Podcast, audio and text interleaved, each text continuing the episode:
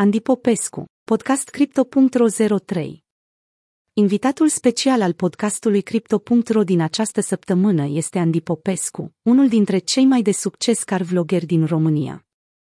Andy Popescu a parcurs un drum lung în vlogul pe care îl face, până ajunge unde este acum. Deși a început cu videouri care nu erau atât de calitative la început, la moment lansează videouri de cea mai înaltă calitate, care adună sute de mii de vizualizări în câteva zile, iar penultimul său vlog, Audius 8 e ca un Lambo la 30 de mii de dolari, este cel mai bun exemplu. Atât timp cât îți place, drive-ul nu sunt banii, drive-ul constă în a face ceea ce îți place.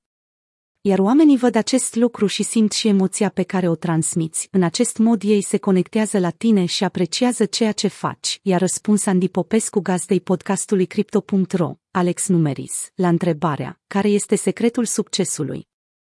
Andy Popescu consideră că cheia în viață este să găsești pasiunea, să găsești ce-ți place să faci cu adevărat.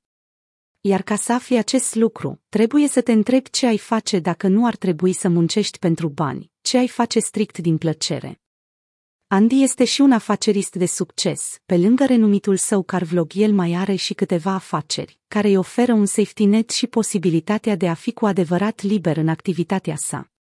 Dacă treci de o anumită sumă de bani lunară, care ți acoperă toate necesitățile și chiar mai mult, mai mulți bani nu ți aduc mai multă fericire, susține invitatul acestui podcast.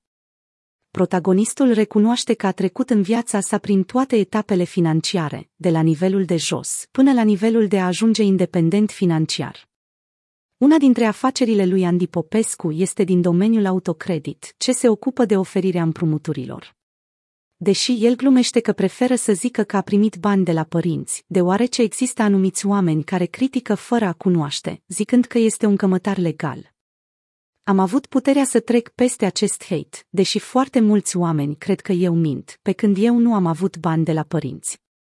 El se mai ocupă și de construcția unor complexuri imobiliare care îi poartă numele, deși singur recunoaște că stă în chirie la București, preferând ca banii să-i pună în circuit ca aceștia să muncească pentru el. Și asta nu este tot, mai mult decât atât. Firea sa antreprenorială l-a determinată să încerce tot felul de afaceri printre care se numără și o afacere ce implică crearea unei ferme de struți și una de vipere.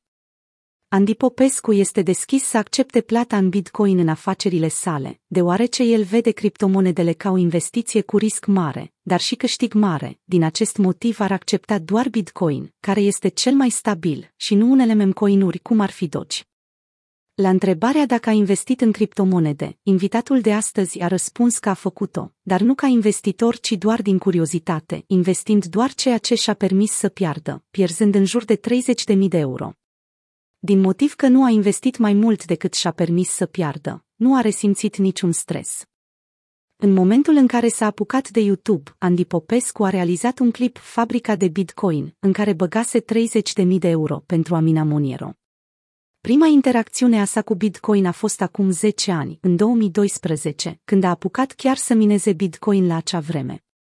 Apreciez Bitcoin, dar consider că trebuie să ne îndreptăm spre minarea acestuia din resurse regenerabile, pentru a nu dăuna și polua planeta.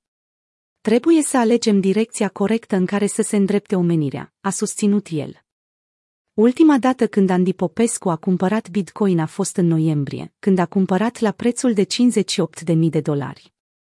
În acest moment, dacă s-ar decide să investească din nou în Bitcoin, consideră că cea mai bună decizie e să cumpere acum de 50% din suma pe care vrea să o investească, iar pe ceilalți 50% să investească folosind metoda dolar cost average, a cumpăra periodic indiferent de fluctuațiile pieței.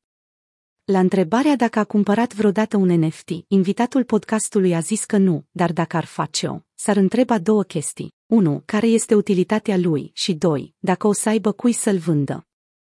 Ca un ultim sfat pentru tineri, Andy Popescu a zis că un tânăr trebuie să-și găsească pasiunea, iar după ce o găsește să încerce să o monetizeze. Acestea sunt doar câteva dintre lucrurile discutate în podcastul pe care îl regăsiți mai jos.